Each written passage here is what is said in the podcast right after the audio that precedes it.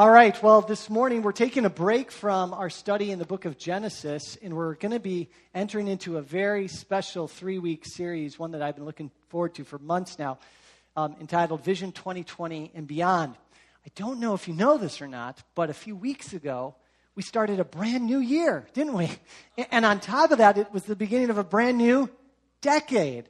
And so, as elders and as the church staff, we began thinking about this time of year, and we thought, you know, this is going to be a great opportunity for us to take a step back and to do what we've done often during this season of the year and to say, Lord, what is it that you have for us? What is it that you want for us as a church, as, as your people? Where are you leading us? Where are you guiding us? And so, Vision 2020 and beyond is, is really simple. Here's the purpose of the next three weeks. Are you ready for this? It's simple to present God's plan for his people and our place in his plan. All right, let me break that down. The, the purpose of this time is to study and look at God's word together and see, God, what is your plan for your people? And then what's our place in that plan? Like, like how do we come alongside you in all of this? What role do you have us to play?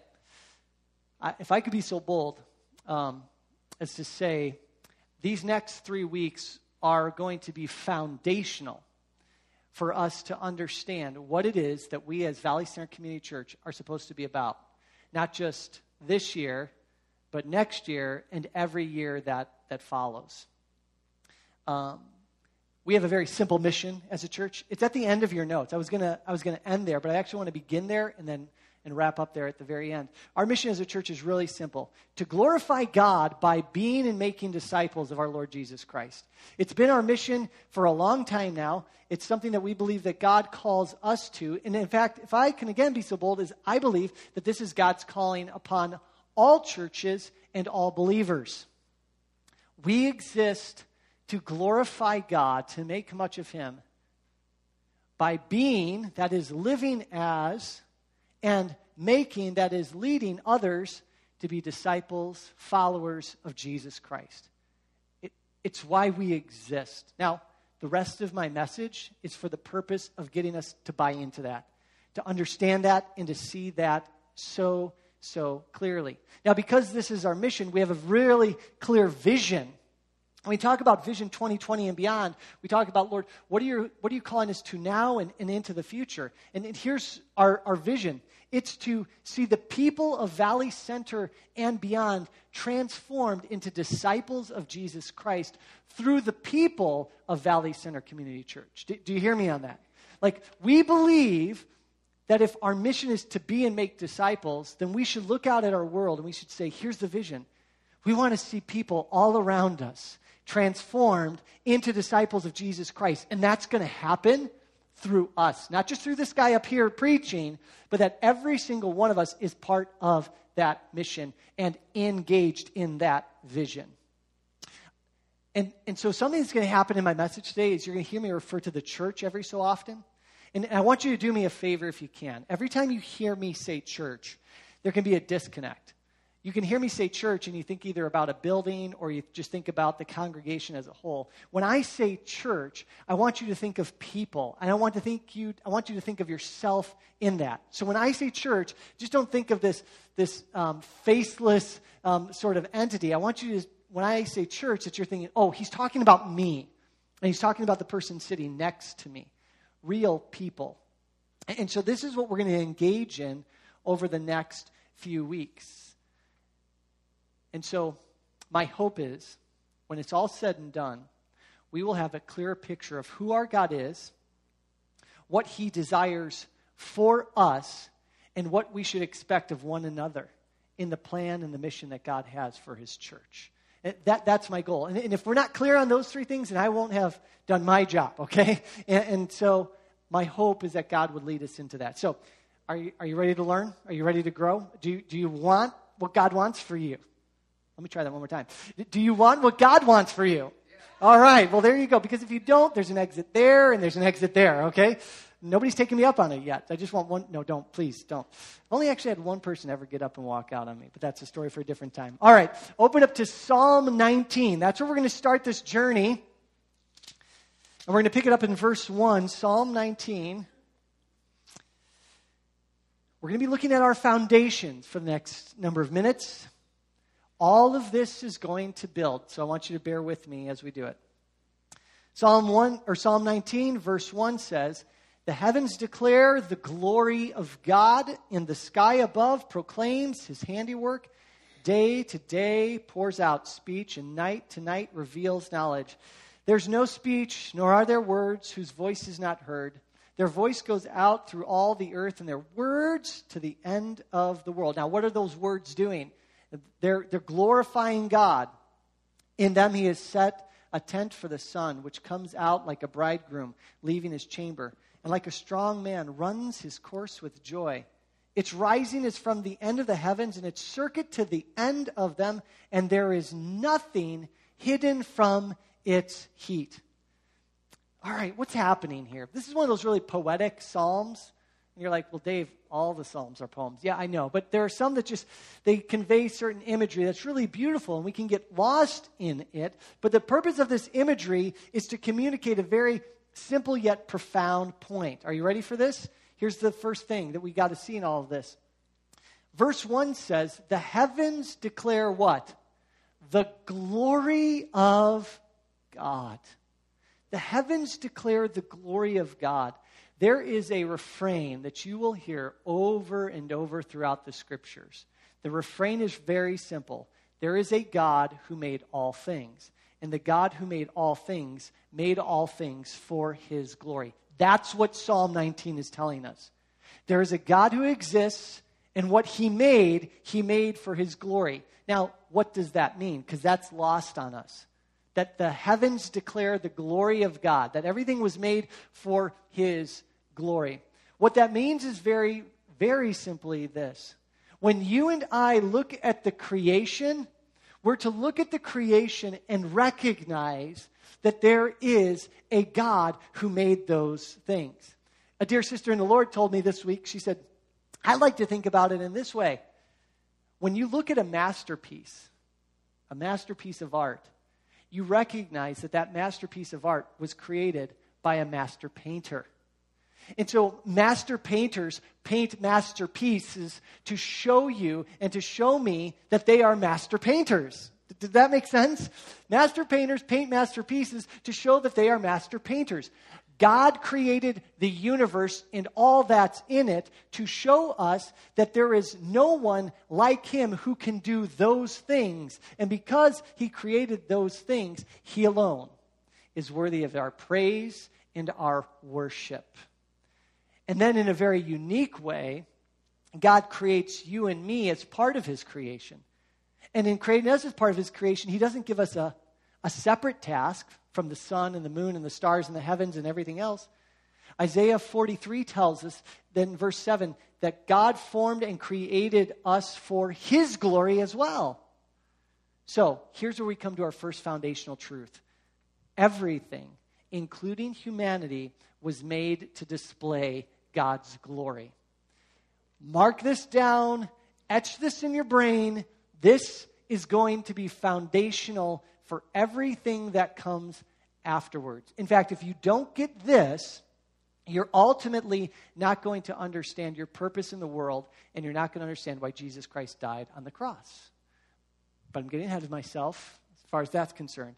Here's what we need to see everything, including humanity, was made to display God's glory. But you and I are a different part of creation. We've been looking at the book of Genesis. We've been talking about the fact that humanity, out of everything in creation, was made in the image of God. There's a uniqueness to you and to me from the flowers, from the animals. It's that you and I were made to reflect God's glory that you and I were made to be mirrors of God in the world. Is it, does that sound familiar? We've been talking about that, right? And you're like, Dave, here we go again. I'm like, yeah, yeah, bear, bear with me here. Because no sooner do I say that than I say something that is immensely profound. You see, in understanding that everything, including humanity, was made to display God's glory, and in understanding that you and I were made to reflect God's image in the world, we come to this point. The purpose of your life, the purpose of my life, is to make much of God, to live for Him. This is the end for which humanity was created.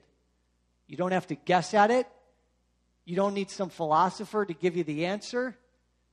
God comes to us in His Word and says, Here's your purpose as a human being to worship, magnify, and to reflect my manifold perfections in the world.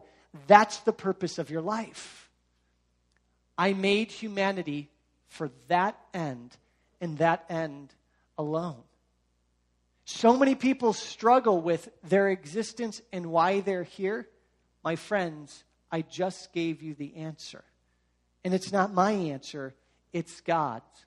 He has made us so that we would live for Him and to make much of Him, so that when the creation looks at us, they say, There is a God who makes masterpieces, and this is what He would look like if He were here.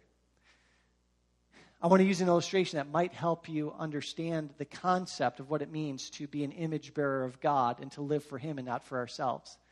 Here's the illustration We are moons, M O O N. We are moons, we are not suns, S U N. I don't know what theologian said at first, but I think it's huge. Do you know what the difference is between a moon and a sun? A sun projects light, a moon does what? reflects light. A moon has no source of light within itself, but it illuminates and is illuminated by the light of the sun.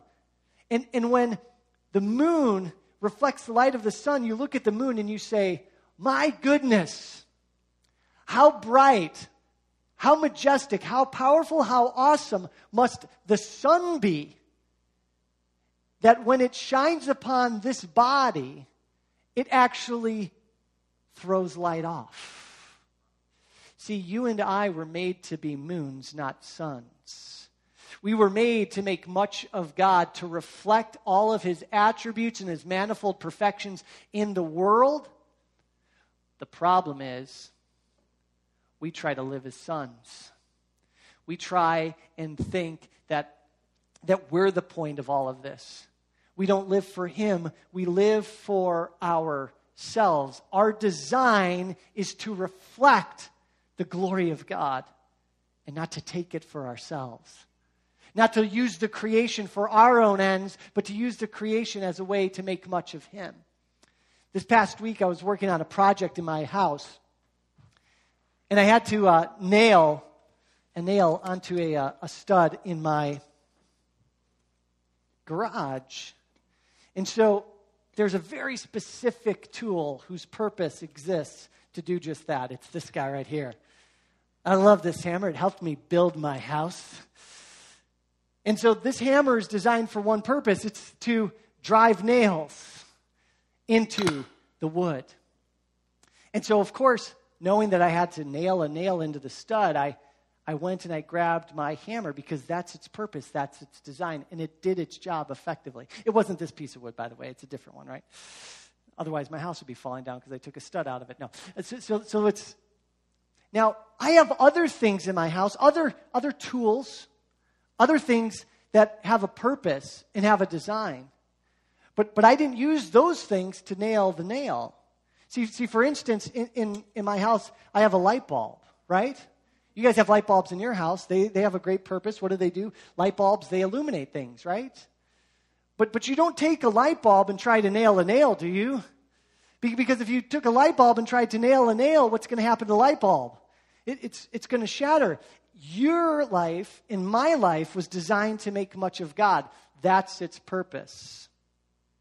Now, it becomes patently obvious to you and to me that if we try and use a light bulb for a purpose other than what it was designed for, i.e., trying to drive a nail in, something's going to happen. Right? And then your light bulb ends up looking like this. And, and as you look at this light bulb, you think, well, it's, it can't function anymore. And you're right, it can't. Friends, this is what humanity has done with our lives. Designed to live for the glory of God, we have failed to do that because we have chosen Well, we've demonstrated it in two ways. We have failed to obey what God calls us to, and we have chosen to live for the creation rather than the Creator. And when we gave up our purpose in that way, this is the problem with humanity. There's a lot of things that people say is the problem with humanity. The problem, though, is, is that humanity no longer lives for God, but lives for itself. And the Bible speaks very clearly that because we gave up our purpose and chose to live for ourselves rather than for Him, well, here's the second foundational thing, and it's not a happy one. Humanity's rebellion against God brings God's judgment and keeps us from fulfilling our purpose. Turning away from God, as, as humanity has, living for ourselves and not for Him. We come under the judgment of God, and we are now bound by sin's power in our lives, so we cannot live for the purpose for which we were created. And I have people sometimes come and say, you know what? I don't like the idea of God judging us and punishing us for disobeying Him. But, but, but here's the thing if you went home today and you discovered that somebody had taken your personal banking information, and you went to check on your bank accounts and you saw that all the money in your checking and all the money in your savings had been taken out, you would say, Somebody's robbed me. Somebody has stolen from me. Somebody's taken what belongs to me. And the first thing that you'd want to have happen is to get that money back. And if the perpetrator was caught, you'd want them to pay you back, right? Because they owe you the money. The second thing that you'd want is you'd want them to be punished and judged because you don't want them to do that to somebody else. The Bible says that when we live for ourselves and not for Him, do you know what it says what we've done? We've robbed God of His glory. We've taken what belongs to Him. And so God says that has to be punished, that has to be judged. And part of that judgment means now not only are we separated from God, but we are incapable of living the life that we were designed to live. And this is catastrophic for humanity. But here's the thing the story doesn't end there. You, you most likely know this. This is something then that should cause us to fall on our knees and worship God. God chose not to forsake or reject humanity and the rest of his creation, but as a way to display even more of his glory, to show off more of himself, God sent Jesus Christ into the world to save humanity and restore us as image bearers of God. God comes and he looks at what we've done, rebelling against him, and rather than leaving us under his judgment and incapable of fulfilling the purpose for which we were made, he sends his son Jesus Christ to enter into our world in order to save us and to restore us as image bearers. That verse, John 3:16, for God so loved the world that he gave his one and only son that whoever believes in him should not perish but have everlasting life. It doesn't end there goes on, verse 17 For God did not send his Son into the world to condemn the world, but in order that the world might be saved through him. I've been a Christian most of my life. I grew up in the church. And I heard that verse that, that, well, Jesus Christ came to save me. And I'll be honest, I hear that and I think, oh, he came to save me from the judgment of hell. He came to save me so that I would be spared God's wrath and judgment, which is true. But if Jesus just saved me from that, then I wouldn't be fully saved and I wouldn't be entering into everlasting life. You see, because there's more to the story than just being saved from the judgment of hell. See, this morning I want to ask you a very simple question. Don't answer it out loud, but I want you to think about it for a minute. The question is very simply this Why did Jesus die for you? If little Susie or little Johnny came up to you and they said, Why did Jesus die for me? Why did Jesus die at all? How would you answer that question? Think about it for just a second. Consider this.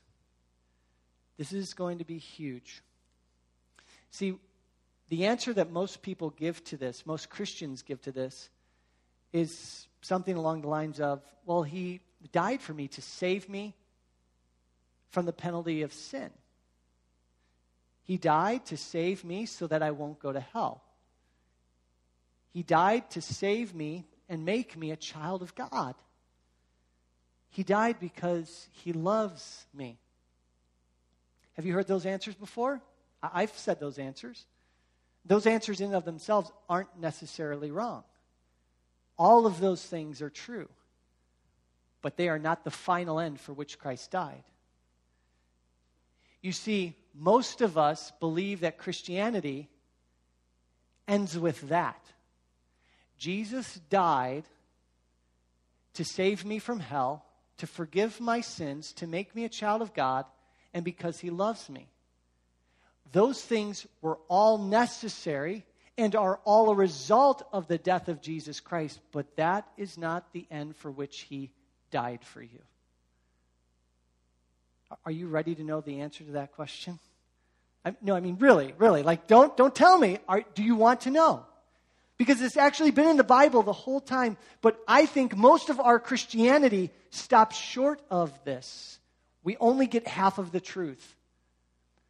Paul wrote in 2 Corinthians chapter 5 these words And he died for all, that those who live may no longer live for themselves, but for him who for their sake died and was raised. Did you know that was in the Bible? that that part of God's word exists. And this verse only makes sense if you and I realize that everything that God made was made to glorify Him, to make much of Him. Paul is saying to you, and he's saying to me as clearly as he can, don't you see Christ died so that you might have a life, but not just any life. He died so that you might have a life once again where you no longer live for yourself, but for God. If Christ does not save you, you keep living for yourself. He died so that you could get back to what you were made to do from the beginning to live for God. This is what an image bearer does. God didn't change his plans and his purposes when humanity sinned and rebelled against him. The whole thrust of human history is God seeking to restore us to the place where we were made to be from the beginning, image bearers of him, to live not for ourselves, to once again be moons and not think of ourselves as suns to reflect His glory. Yet, the reality is that many times when we think about Christ and what He did, we stop short of that verse and we say, He died for my sins. He saved me from the punishment of hell. He made me a son of God. He died because He loves me. Yes, yes, yes, yes, and amen. But He did all of those things. All of those things were necessary to make it possible for you to now no longer live for you, but for Him. This is the point of humanity from the beginning. And see, if you only if you only take those truths, if you only have half of the truths to work with, listen to me as clear as I can say this, you have a half-hearted Christianity. Because if it's only about Jesus forgiving you, if it's only about Jesus saving you from hell, if it's only about him making you part of his family, then what you find yourself is saying, Oh, look at me. Look at what he's done for me. Everything's good with the world. And then you stop short. You don't see a purpose in your life. And he says, No, there is an absolute purpose, an end for which he did all of these things, so that you wouldn't live for yourself, but you'd live for him. And just, just in case you think, like, Dave, you're just picking on one verse here, oh, there's more. First Peter chapter 2, you've heard me quote this verse. This has been one of my passions 1 Peter chapter 2, it's so clear. Listen to what he says. But you are a chosen race, a royal priesthood, a holy nation, a people for his own possession. Whose possession are we now? God's. Why? Then he says it that you may proclaim the excellencies of him who called you out of darkness into his marvelous light. It's the same thing that Paul said. You were saved not to make it about yourself anymore. You were saved so that you'd make it about him. And then there's this amazing verse in 1 Corinthians chapter 6. Look at this verse with me.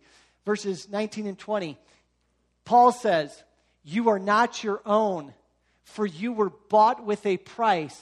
So go, live however you want, and enjoy the life you have. Is that what it says? So glorify God in your body. You were bought with a price so that you would no longer live for yourself, but for Him. It's why Paul would then later write So whether you eat or drink or whatever you do, do all to the what? Glory of God. Jesus came into the world for the purpose of saving and redeeming humanity so that we would be restored to what we were to be from the beginning. That my life and your life can once again be made about making much of Him. This is, this is the point, this is the thrust. This is why we come and say the mission of our church, the mission of all Christians' lives, is to live as disciples of Jesus Christ and that we glorify God as we, we do this. But, but here's the truth, though. This is the final foundational point. Not everybody gets in on this. Not everybody gets to be restored to an image bearer of God. Like the work of Jesus Christ doesn't just automatically get applied to everybody. The scriptures are very clear. Those who repent and believe upon the work of Jesus are saved from judgment, brought into the family of God, and enabled to live for God. Listen, you want to have your purpose in life? You want to experience the life that God has designed you to have? It's only in and through Jesus Christ that it's possible. But you must repent of the fact that you live for yourself and must believe upon the work of Christ.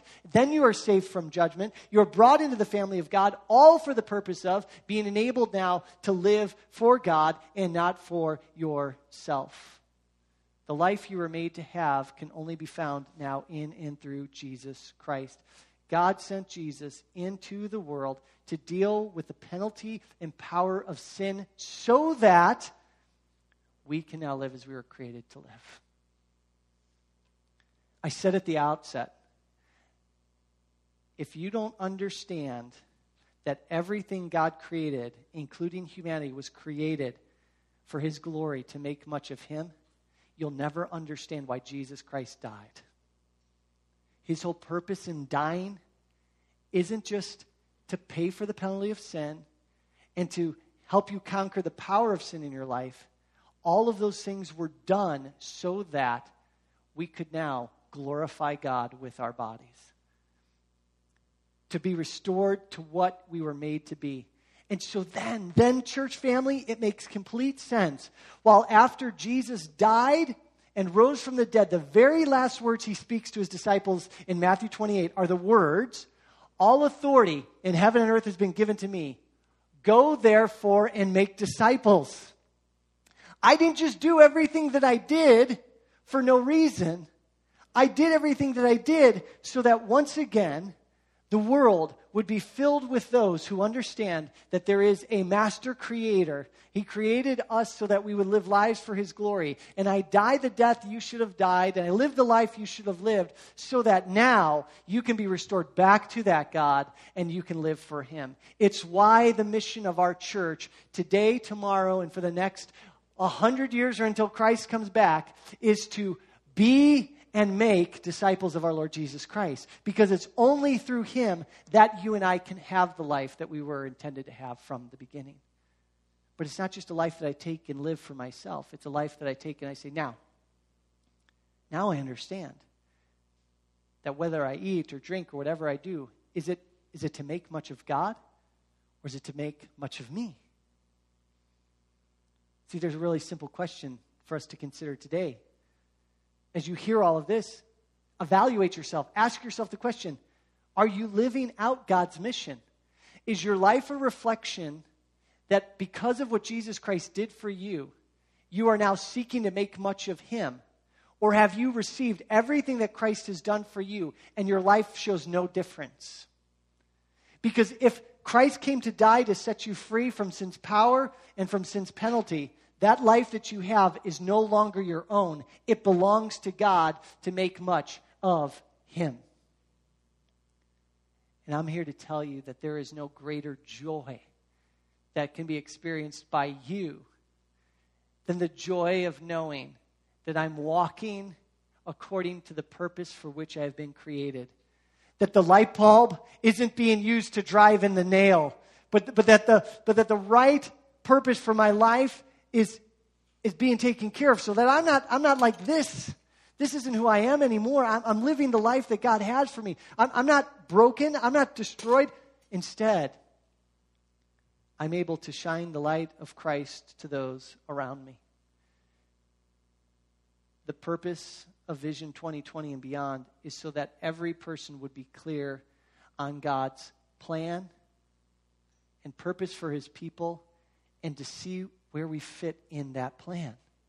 And over the next few weeks, we're going to look in more detail well, what does it actually mean? What does it mean to be and make disciples of our Lord Jesus Christ? We've come to summarize it with four words. If you want to know, am I living for God or am I living for myself? There are four words that we believe help to describe, uh, or I should say, are, are helpful in evaluating am I living the life that God has for me as a follower of Jesus Christ or not? Those four words are first this we gather. We gather. We gather for corporate worship. People who believe in Jesus Christ as their Savior, who believe that He has restored them back to God and the purpose for which they were created, they gather, the Bible says, to make much of Him. It's just a fact of the way God has made us. We are called to be worshipers of God, and this time, when the saints gather, is this corporate gathering where together we're proclaiming there is one God who deserves all of our praise. And so we take of our time and we take of our resources and we gather to make much of him, to set him apart a day of the week so that our lives proclaim that there is nothing more important than him. But it's not just that we gather, we grow. We grow through grace in the knowledge of our Lord Jesus Christ in the application of his word in our lives. We gather, but we also grow. If I'm made to be an image bearer of God, I don't know about you, but that doesn't come naturally.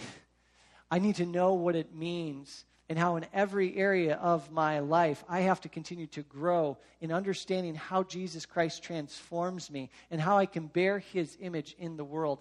And so we're never contented. If we truly believe we've been made to reflect him in the world, to stay where we're at, but we grow.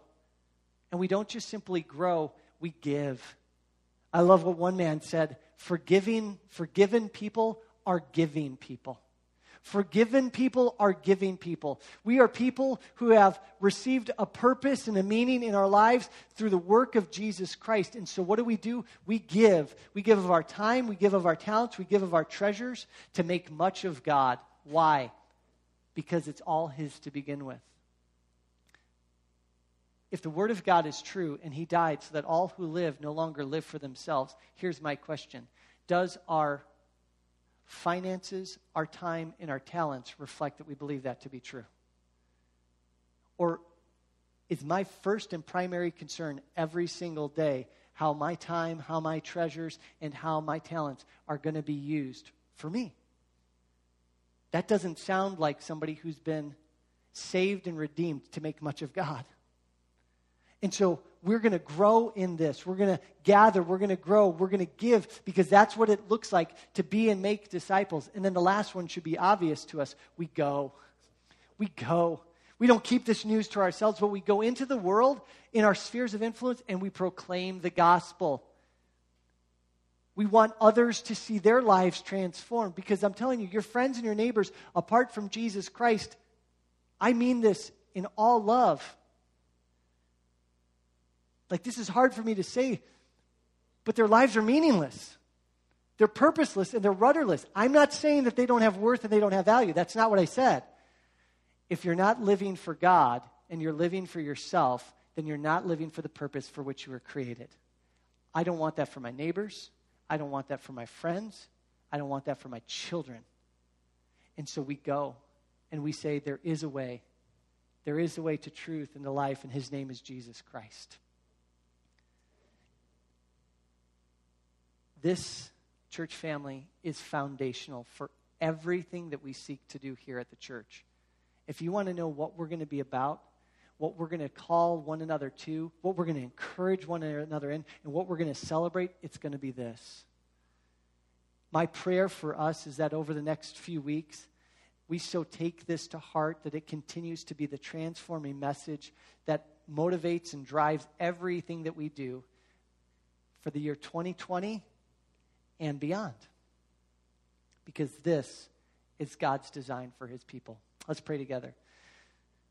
Lord, you're King of Kings, you're Lord of Lords, and everything that we have been talking about today has been intended to cement that truth. And so, Lord, I don't know where we're all at this morning. I don't know where our hearts are in response to these things. For some of us, it might be the first time that, that we're really embracing this. I know even in my own heart and mind, just, Lord, wrestling through that reality that, yes, you save me from hell. Yes, you forgive my sins. Yes, you make me part of your family. But, Lord, all of that is intended is intended so that now I can live the life that you've called me to live for yourself. Oh Lord, may my heart embrace this truth, live in this truth, Lord. May it be true of every single person, Lord, in, in this room. And then, Lord, maybe with great passion and with a great fervor, Lord, take this to the world around us, reflecting lives of the God who has saved us. And so it's in and through the name of Jesus Christ that we pray and we ask these things. And all God's people said, Amen. Amen.